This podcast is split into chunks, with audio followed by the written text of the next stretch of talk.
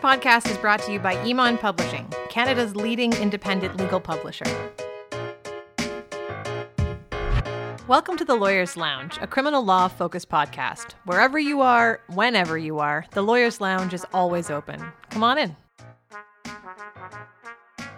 Hey, Lisa told me to tell you this. We are not your lawyer. The Lawyer's Lounge is an entertainment podcast and is not legal advice. Exciting episode for all of you today. We have Eric Gottardi back with us in the lounge to talk about the upcoming Supreme Court of Canada docket. It's uh, part one of a two two parter with Eric that I know uh, you will find uh, very fascinating.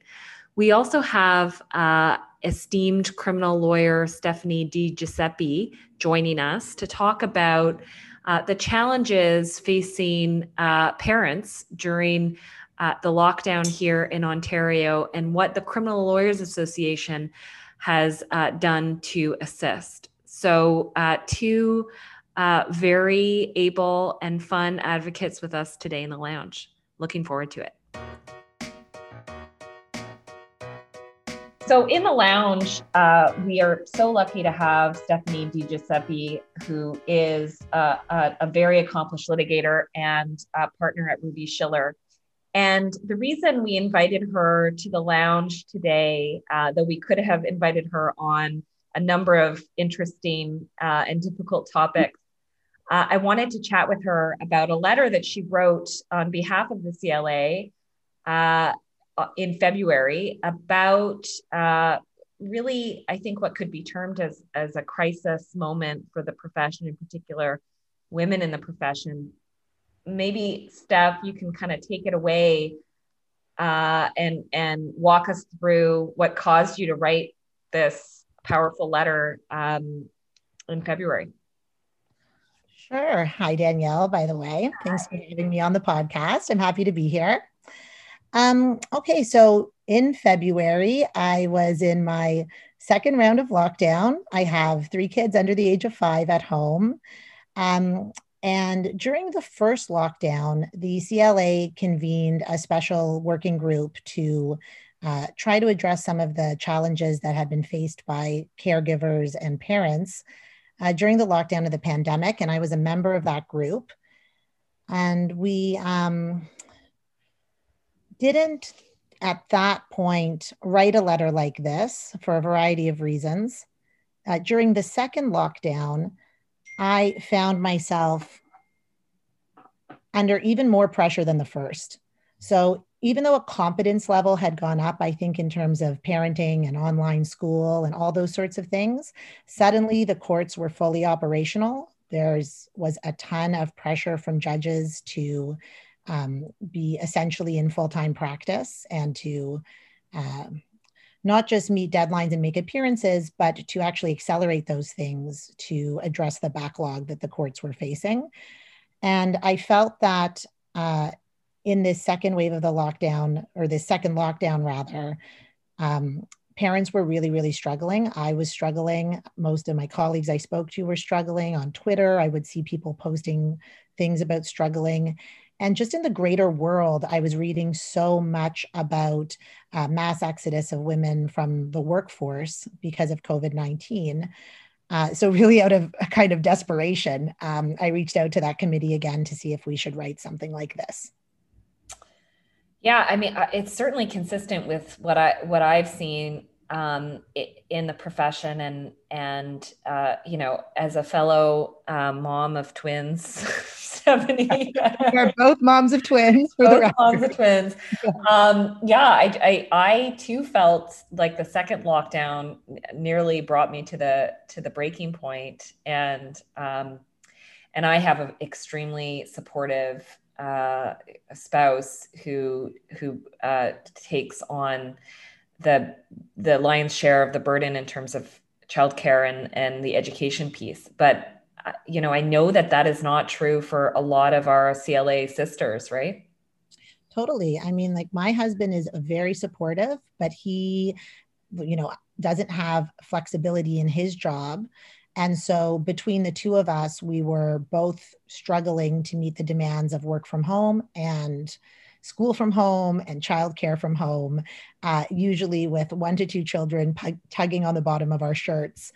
Um, and you know, the other thing that I found was different in the second lockdown was the first lockdown was horrible and it was very scary, but there was also this sort of feeling, uh, like this pervasive feeling in our society that we were in it together and we were supporting each other.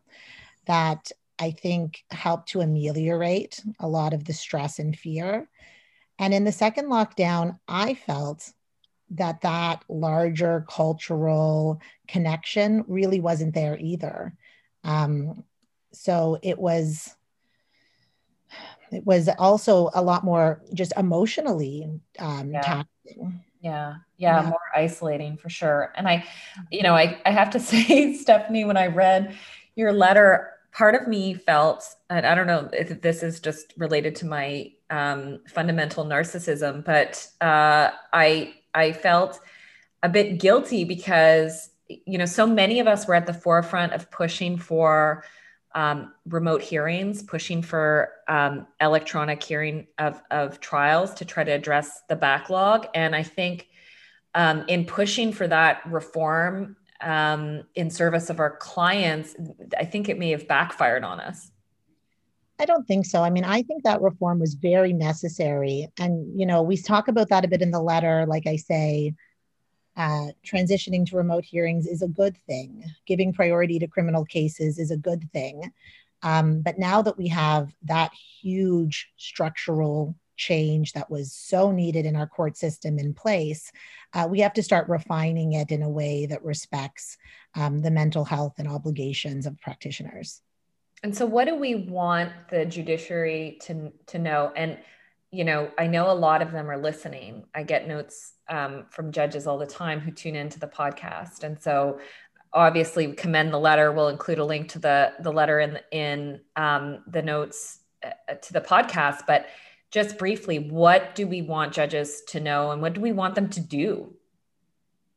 So, the greatest thing that I heard when I was information gathering to write this letter was um, a call for a collaborative and non-adversarial approach to scheduling. So sometimes it's just the it's just the qualitative aspect of that, mm. um, making sure that uh, parents and caregivers feel that they can talk about these issues in court and that the judiciary cares about and understands these issues and will accommodate these issues. Um, you know, lots, lots and lots of judges are, and I got a lot of that feedback, but it's not, it's not unanimous and it's not clearly outlined. And so people don't know what to expect when they bring forward a concern like this.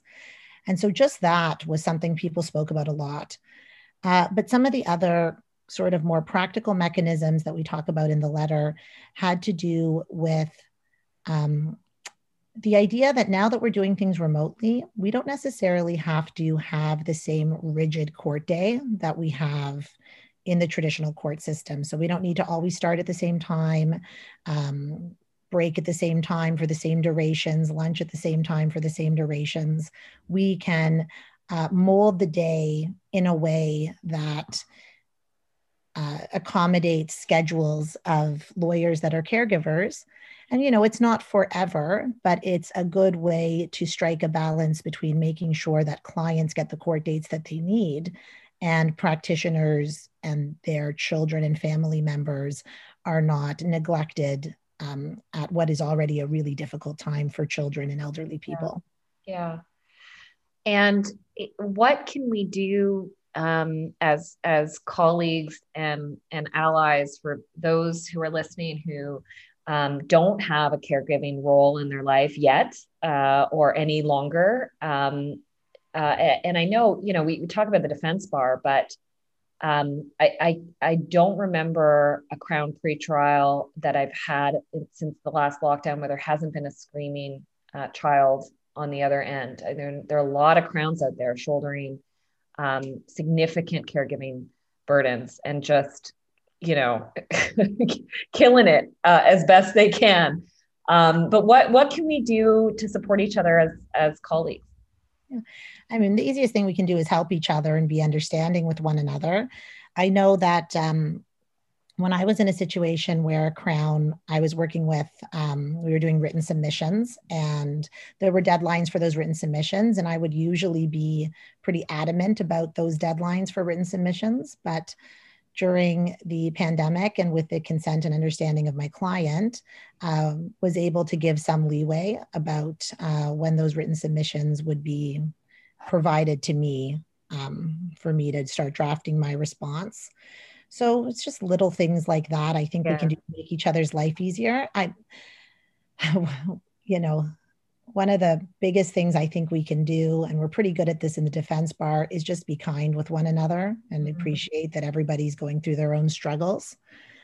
And that goes for practitioners who are caregivers and practitioners who aren't caregivers. I can't say practitioners who aren't caregivers should just jump in and shoulder the burden that their colleagues um, can't take on right now because everybody has their own struggles as a result yeah. of the pandemic.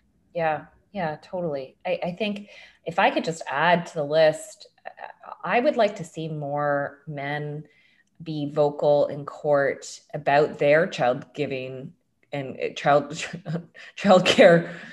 I'm going to start that over again. I liked it. Child giving. They do kind of. Um, one thing that I think our male colleagues could um, could assist with is be more explicit about their own responsibilities uh, vis-a-vis childcare and care caretaking in in the family dynamic. I think that um, we still have a lot of work to do in busting that taboo that um, in the legal profession that men uh, and I know lots of lawyers who've taken paternity leave who um, are like the number one caregiver in their their families, and I think that um, you know the male mem- members of our profession could be explicit and on the record about those responsibilities and ask for accommodations where appropriate. I think it'll do a lot to demystify that um, that ask and make a lot of younger um, and and female members of the bar feel more comfortable. You know, I think that's a really great point. I was so fortunate, and I'll give a shout out to my old boss, Dirk Derstine, on this. But I did a whole bunch of long trials with Dirk, and so often he would stand up in court and say, "Nope, can't sit late. I have uh, pick up responsibilities for over my kids today," or um, you know, I, I, can't come in today because one of my children is sick. And my wife, who's also a defense lawyer, um, as most listeners probably know, is in something that she can't miss. And so having that role model uh, as a male member of the profession, I think made me a lot more assertive right from the beginning of my career. Yeah. Uh, well, my, the beginning of my career with children about those kinds of things. Yeah, no, I think I think that's great, and it'll be um, awesome to see people kind of follow in Dirk's footsteps on, on that. Well, uh, Steph, thank, thank you for writing the letter. It, it's a really great letter and super substantive. I mean, it just, um, it's like classic DiGiuseppe in, in that there, I think, how many footnotes in this friggin' thing? it's it's well researched um, and uh, it's a really a solid solid effort and i really hope that the judiciary and, and our colleagues pick it up and thank you for your leadership on this well my pleasure and i can tell you the responses have been positive so far and i think it's going to gain some traction. Awesome. What is a reasonable expectation of privacy in the digital age? Search and Seizure, Emond's latest addition to the award winning criminal law series, explores key concerns around digital search and seizure powers, including 487 search warrants, internet search history, warrantless searches, and exclusion of evidence. With practice tips from both a Crown and defense perspective, this 800 page comprehensive guide analyzes viewpoints of right holders, police officers, and judges reviewing police conduct. With well respected authors Nader Hassan, Mabel Lai, David Schermbrucker, and Randy Schwartz, this practical handbook is bound to become a must have resource for defense, crown, and judiciary. To get your copy today, visit emond.ca slash LLP-SS and enter promo code Lawyers Lounge for 10% off. Again, that's emond.ca slash LLP-SS promo code Lawyers Lounge for 10% off your copy of Search and Seizure. Very happy to have Eric Gottardi, QC, back in the lounge. He's a partner at Peck and Company in Vancouver. He's a learned trial and appellate advocate and friend, longtime friend of the podcast. And he's an avid, avid Supreme Court of Canada advocate and, and watcher. Uh, and we've been keeping our eye on the spring schedule for the SCC and looking at some of the cases coming up. And we wanted to give you a bit of a primer on the, the biggies, the big ones uh, coming up for the court last week. The Supreme Court heard Khill, which is uh, a, case about the new, new in quotation marks, Eric, self self defense provisions of the criminal code. What do you have to say about that case?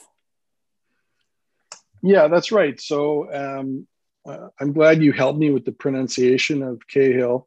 Um, but you know, Khill, you know, is a secondary mur- murder case. Uh, was charged with uh, the secondary murder of Mr. Uh, Styres. Uh, forgive me if the pronunciation is wrong on that, but uh, basically, Khill, a former Army reservist, is woken up and someone is breaking into his truck and uh, he confronts the intruder with a shotgun and, and ends up uh, shooting the man uh, dead. And so, normally might be a tough self-defense case just on some of those facts, um, but uh, argued in front of the jury that uh, he thought the person had a had a weapon and was simply defending himself when he fired. And so.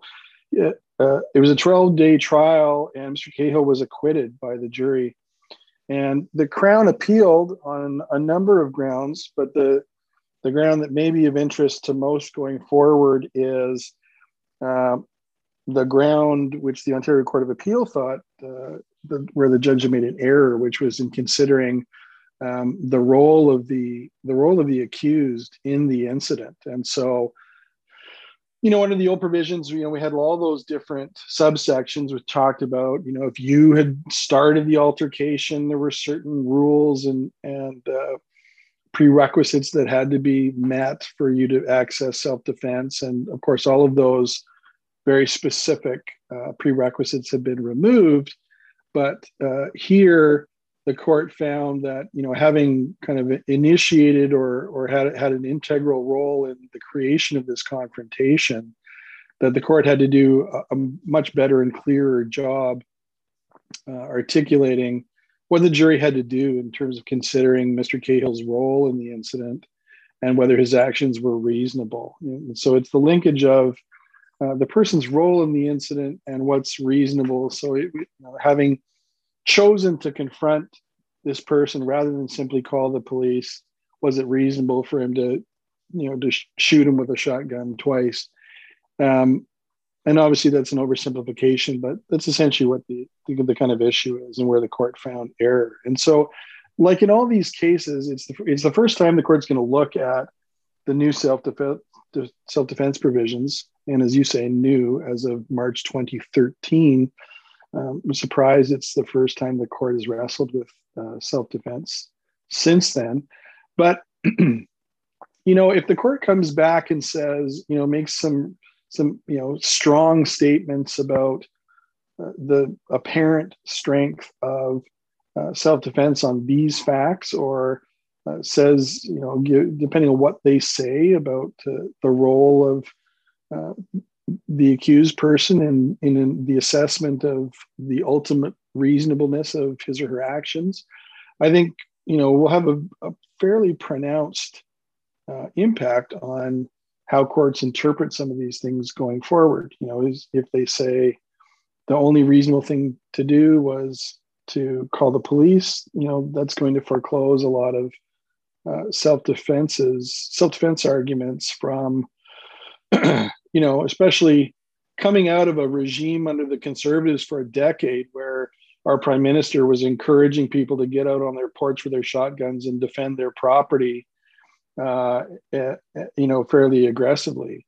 So, you know, the the the war- we all put the warnings out then that that kind of conduct might get you into trouble, and conduct like this is uh, is perhaps the logical extension of some of those actions. Um, you know, y- you can't go out and blow someone away for breaking into your truck. So, if you create the situation and it then turns deadly as against you personally, obviously self-defense may have an application, but you know, um, you had a role in starting, you know, creating that confrontation. And so if the court says uh, it was bad judgment to uh, to exit your house, then you know there'll I think there'll be a lot of people that get caught down the road in terms of whether they're going to be able to avail themselves of self-defense. So it'll be interesting to see what the court does with that. The subtext, of course, like a case I just had in our court of appeal, there was there is a racial co- uh, kind of subtext to this case um, that the courts don't they the courts will often sidestep as being kind of quote unquote irrelevant to um, the determining of the legal issues, but um, uh, you know the person you know i believe my my notes are the the accused was of caucasian descent and the the victim was uh, you know first nations man i think of, of cree uh, cree descent. And so you know like the Boushie case uh, you know some of these cases that have a racial uh, context can put the court in and, and parliament sometimes in a difficult position where they make some changes that maybe aren't to the benefit of the law or the application of the law going forward generally, but are, are responsive to a particularly bad or hard set of facts. Yeah, and I think you know I watched the the webcast of the argument, and um, you know a few few takeaways. I would say that the majority of the court seemed deeply uncomfortable with this idea that you know you hear a noise in happening from your driveway in a car that's in the driveway it's not connected to your house and you load your shotgun and make your way down there stealthily. They didn't like that. Um, it's clear that they don't they didn't like that set of facts. They considered that set of facts to be ugly. Notwithstanding it's a remote area um, you know, that he wasn't in a in a suburban neighborhood or or an urban area. They didn't like those facts. They rubbed them the wrong way. It also rubbed them the wrong way that you know the wisdom of the jury was being questioned by the the court of appeal um, uh, on on something that seemed pretty pretty narrow. And you know, this one reading of the of these provisions is is that we're asking juries to kind of eyeball it. You know, like take a look at this does this seem reasonable to you? Like, here are some factors for you to look at and um, and tell us what you think. And then to kind of go in with a um, with a fine view and and pick at something uh, seems absurd uh, uh, in in the circumstances. So I think the court appeared to be really struggling between being uncomfortable both with uh, reversing a, a, a jury um, a jury's wisdom on this and also just not liking the kind of Texan flair of loading your shotgun and and marching out there. So, you know, the other thing I would say is for all the students that are preparing for the the Gale right now and preparing for moots um, uh, through the year, Michael Lacy put on, a, you know, a master class in how to answer just uh, innumerable questions from from the court via webcast. Um, uh, just question after question after question, extremely responsive uh, answers, and used every question to to advance his his argument on behalf of Mr. Khill further every time. And so I really commend uh, the webcast for everyone listening. It's it's really it's really worthwhile. Um, the next one that I wanted to talk to you about, uh, Eric, is um, it's an as of leave appeal. At the WO case, uh, which is out of, again, our uh, Ontario Court of Appeal in Ontario, um, where Justice Nordheimer uh, dissented. Uh, and it's really kind of a, a run of the mill um, historical sexual allegations case, uh, a father and daughter situation. Um, in some ways, it's just a little case, um, but it caught my eye. What What did you think when you when you saw it, Eric? Well, I, yeah, I think um, for appellate lawyers out there, I think you know WO is you know has the potential to be uh, you know kind of a, an interesting case, and you know depending on how it goes, potentially the start of a bit of a trend from the Supreme Court of Canada. You know the the issue in WO, you know, it's a it's a fairly um, fairly aggravated sexual assault, um, familial sexual assault case, and you know a number of inconsistencies were uh, highlighted and driven home by counsel uh, in the course of the trial. And uh, despite that fact, the trial judge found the complainant to be credible and reliable and, uh, and convicted uh, the accused. And on appeal, the argument was that the trial had essentially just sidestepped a bunch of the inconsistencies in the complainant's evidence. And as such, uh, you know, you, you have to you have to clothe these arguments in a in a ground of appeal. And so, was it a misapprehension of evidence? Was it insufficient reasons? You know, appellate counsel always struggle with how to categorize some of these errors, and sometimes you know clothe them in both. Uh, but you know, it was framed as insufficiency of reasons. Uh, and kind of a, a failure to address material inconsistencies. And you know the the upshot of the majority decision seems to be that you know insufficiency of reasons alone is is not a freestanding right of appeal effectively um, and that you not only have to show or demonstrate that the reasons are, are insufficient but that, that they cause prejudice uh, to your ability to um, effectively appeal from the conviction. And you know, I, I, I, do think that the majority's decision suggests that, um, or, or is, you know, has the effect of kind of raising the bar in, in terms of what an accused has to demonstrate in terms of insufficiency of reasons, um, which was already fairly high, right? I mean, you know, you've got, you've got, uh, you know, Sheppard, and then you've got, you know, uh, the revisitation the unfortunate revisitation in REM, uh, uh, you know, where the court is bending over backwards to make it clear that the judges don't have to provide a detailed pathway to conviction. Uh, they don't have to document every thought or every finding or address every inconsistency.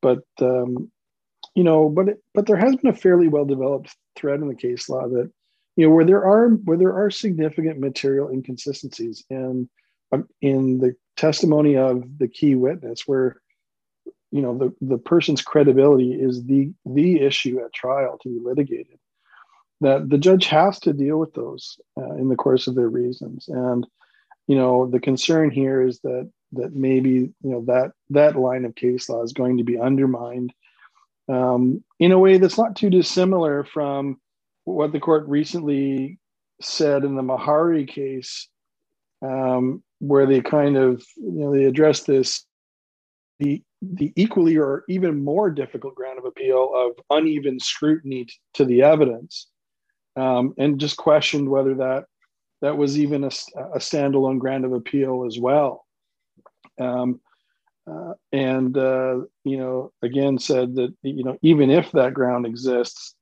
um, you have to link it to some other kind of distinct um, fault or error in the judgment. So uh, hopefully this is not turning into a trend from the Supreme Court of much, much greater deference to trial judges and uh, you know a real restriction and limitation on these kinds of um, you know either evidentiary based appeals uh, or uh, you know where the focus is really on the judges and their what they put in their in their judgments and the, the, the declaratory uh, the important declaratory and, and explanatory purpose of reasons and why we ask judges to write reasons um, so that the accused persons understand why their evidence was rejected or understand why they were convicted and the, you know, have the ability to review those reasons.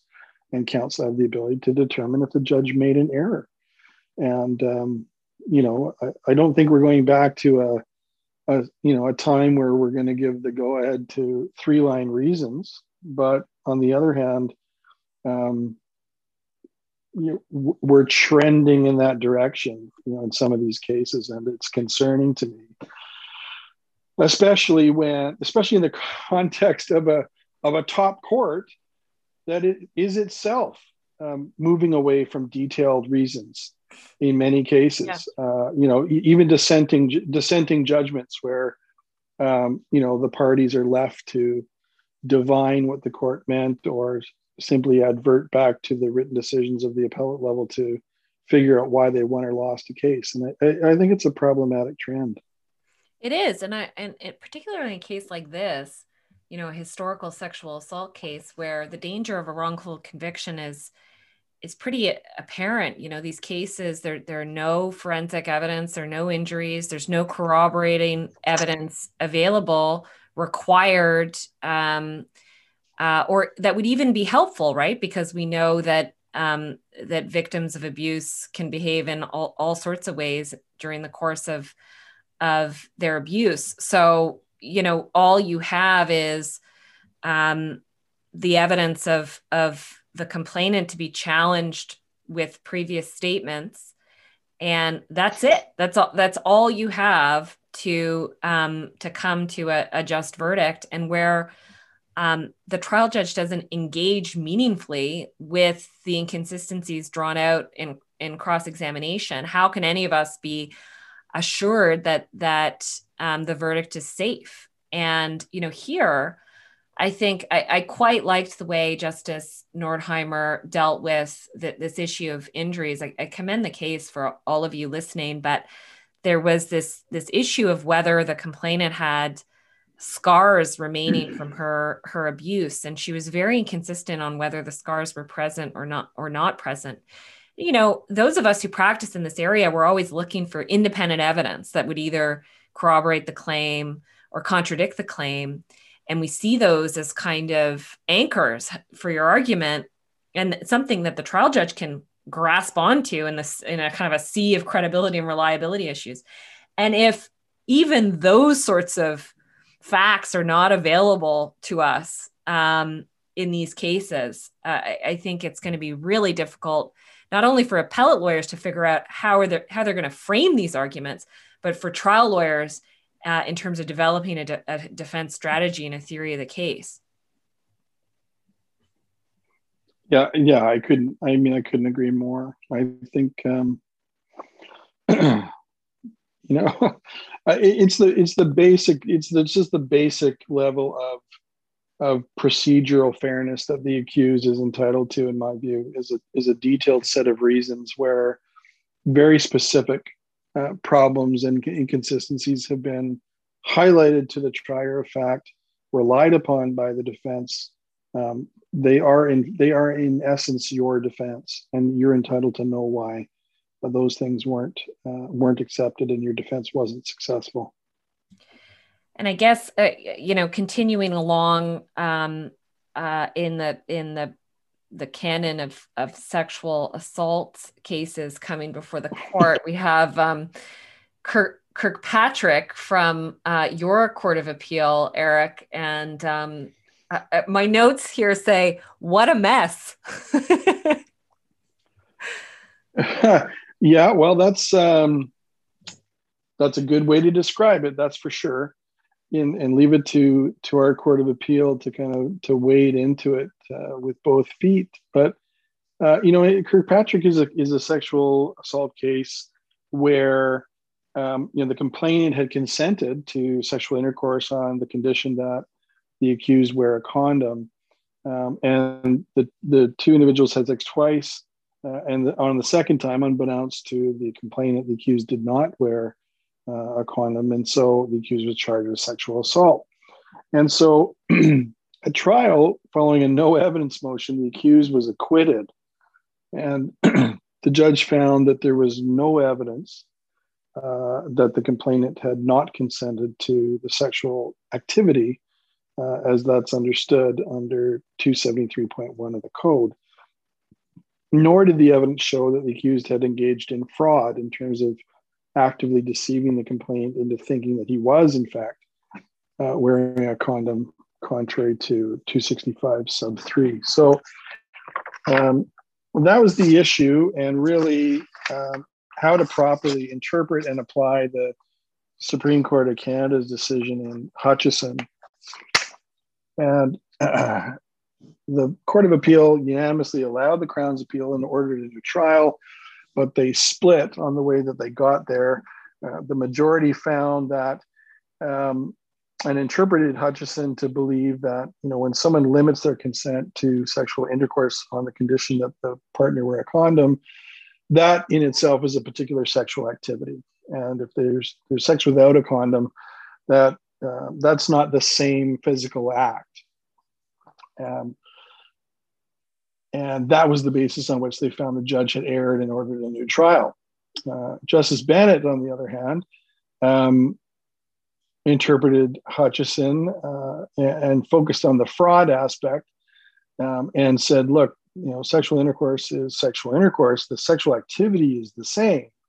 The real problem is uh, is the dishonest component, the dishonesty or the fraud, and you know, in in omitting to tell the the complainant that uh, he wasn't wearing a condom during the sexual act, um, that he had committed a fraud essentially, and sent it back on that basis. So, um, you know, uh, this is I think, a common situation that arises in many uh, sexual interactions. Um, it doesn't often get litigated, but it, it has, and it's gone all the way up to the Supreme Court of Canada, and it's going to again. So the court's going to have an opportunity to clarify uh, what it meant in Hutchinson and um, how Hutchinson should apply to these particular facts. You know, is it um, is the activity the same? Is sexual intercourse with a condom the same as without? And if you're consenting to one, you're consenting to all.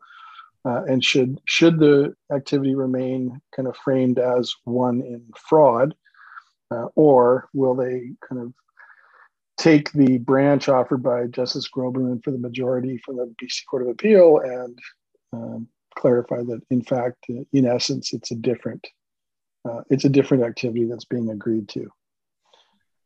And I guess we we can look forward to, um, you know, wild hypotheticals that have to do with the gender blind nature of our criminal code and and whether, you know, if if uh, a woman uh, fails to take her birth control and um, and has sex on that basis with her sexual partner, um, you know, has her partner been sexually assaulted? when um, the truth is revealed. Um, so I think I think it'll be it'll make for a fun argument anyway, and I, I, I imagine it's going to capture the imagination of Canadians. Yeah, I, w- I would imagine there'll be some fairly lively interventions. Uh, keep your eyes peeled for uh, for Justice Moldaver and Justice Abella to get uh, get fired up and ask some good questions here. I mean, it's not the first time that the BC Court of Appeal has suggested that um, the majority in a Supreme Court of Canada case couldn't possibly have meant what it said. Uh, and so, um, having tried to get having tried to get one of those cases up on leave myself, uh, I'll be excited to see what the court has to say about uh, if they really meant what they said in Hutchinson and how they deal with that issue. Now, I, I've kept you a long time, Eric. Is are you looking at anything else uh, this year at the Supreme Court? Anything we should be looking for in terms of of trends, uh, other cases?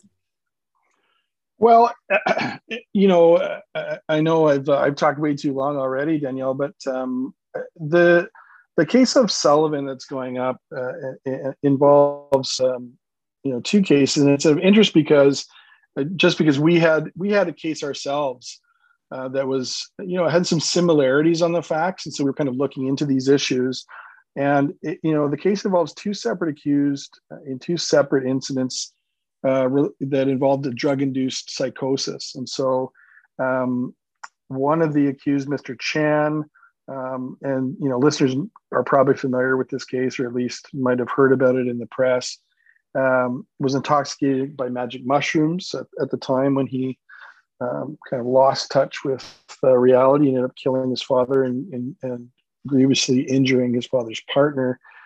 Uh, and then Mr. Sullivan, who was also intoxicated with pres- prescription drugs uh, in a suicide attempt, um, and then ended up repeatedly stabbing his uh, his elderly mother. And so, uh, because on in both of these situations, it was the intoxication was self-induced. Um, they weren't entitled to raise the uh, defense of non-mental disorder automatism, and they were convicted. And so uh, the Ontario Court of Appeal held uh, on appeal that Section 33.1 uh, of the code, which uh, provides the kind of statutory bar, uh, violates Section 7 and 11D of the Charter, um, and therefore should be struck down.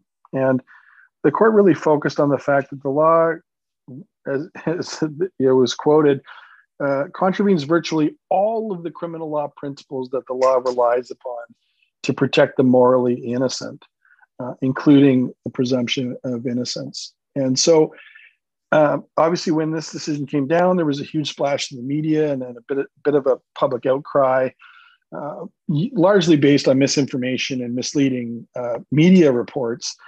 that all of a sudden, you know, you could just get drunk and go on a, a huge uh, crime spree and assault and kill and, and, and rape and do all sorts of things. And uh, as long as you were wasted, it would be okay. Which, of course, is there's no resemblance to what the court found, right? Um, you know, non-mental disorder automatism is still one of the highest bars you could possibly have to meet in the criminal law. It's only in the, these rarest of situations where you know, you've you know you've you've ingested the drugs for for some ulterior motive, right? Whether it's self harm or recreation or what have you, um, you know, and then there's a completely, um, uh, uh, you know, un, uh, unexpected reaction or un, unexpected uh, result that it, you know is not part of the the person's history, is not part of how they've reacted to the certain drugs in, in a certain situation, where really there's just a complete absence of uh, the criminal intent, evil, the evil intent, and so you could have a you know an essentially largely morally blameless person uh, being convicted of some of the most serious uh, criminal offenses uh, and punished to that effect. And so um, it was a very, you know, very, very interesting and powerful set of judgments. And it'll be very interesting to see uh, what the Supreme Court of Canada does in both of these cases if they're going to kind of face them head on or uh, defer to Parliament in the ongoing dialogue between the courts and uh, the executive branch of government, uh, or are they going to provide guidance to Parliament of what, what they should do going forward? Um, you know, it's it'll it'll be very interesting to see how these cases are are argued and how the court uh, how the court takes them and deals with the, these issues. But um, you know, in, in some recent cases, uh, you know, the court um, the court ha- has shown uh, a tendency to um, you know be willing to defend some of the real core criminal law principles. Um, and uh, you know you know the onus being on the crown to prove uh, to lead evidence the onus being on the crown to prove uh, guilt beyond a reasonable doubt.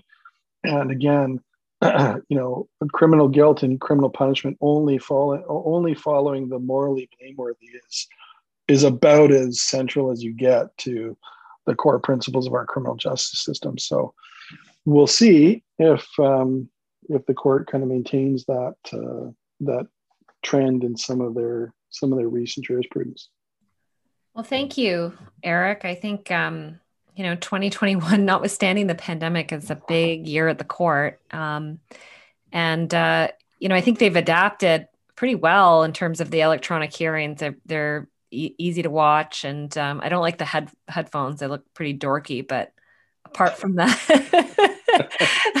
apart from that i think they're they're they're managing and um, and they got a they've got a full caseload ahead of them yeah, they sure do. I think the the court. If you go to the Supreme Court of Canada, you should get a complimentary set of AirPods that you get to use, and and that's that's part of your uh, that's part of your swag bag when you go to the Supreme Court of Canada. It would improve the watchability. But uh, sorry for droning on so long, Danielle. But a no, pleasure to be with you today. Yeah, it's so nice to chat. Talk soon. Crown Prosecutor Jill Witkin and defense lawyer Daniel Brown offer an extensive examination of the legal processes involved in litigating sexual offenses in the much awaited Prosecuting and Defending Sexual Offense Cases, second edition. This edition contains new chapters on historical sexual offenses and cross examination on private records. The text reflects the extensive changes to the criminal code brought upon by Bills C 51 and C 75 pertaining to third party records, other sexual history, and consent. This bestseller is designed to help practitioners focus on the procedural, evidentiary, and strategic elements specific to sexual offense cases. These elements include search issues, children's evidence, cross examination on private records, and sentencing. Revised forward by Marie Henein, contributions from Cecilia Hageman, Megan Cunningham, Dawne Way, Adam Weisberg, and Colleen McEwen. To learn more and order your copy today, visit emond.ca slash LLP-SO2. For our listeners, Emond is offering 10% off. Just visit emond.ca slash LLP-SO2 and enter code Lawyers Lounge at checkout. Big thank you to Eric and Stephanie for making time for us in this episode and joining me in the lounge. Had a great time chatting with them, and I hope I see you all soon in the Lawyers Lounge. The Lawyers Lounge is produced, engineered, and edited by Alex Ross of Never Sleeps Network, directed and published by Danon Hawes, and marketing by Carly Pompeco. My name is Paul Emond. Thank you for listening to this episode of the Lawyers Lounge. We at Emond Publishing are committed to providing best in class criminal law content, including our award winning criminal law series, edited by Brian Greenspan and Justice Rondinelli, new initiatives like the Lawyers Lounge podcast, as well as our Emond exam prep resources and criminal law casebooks for law students.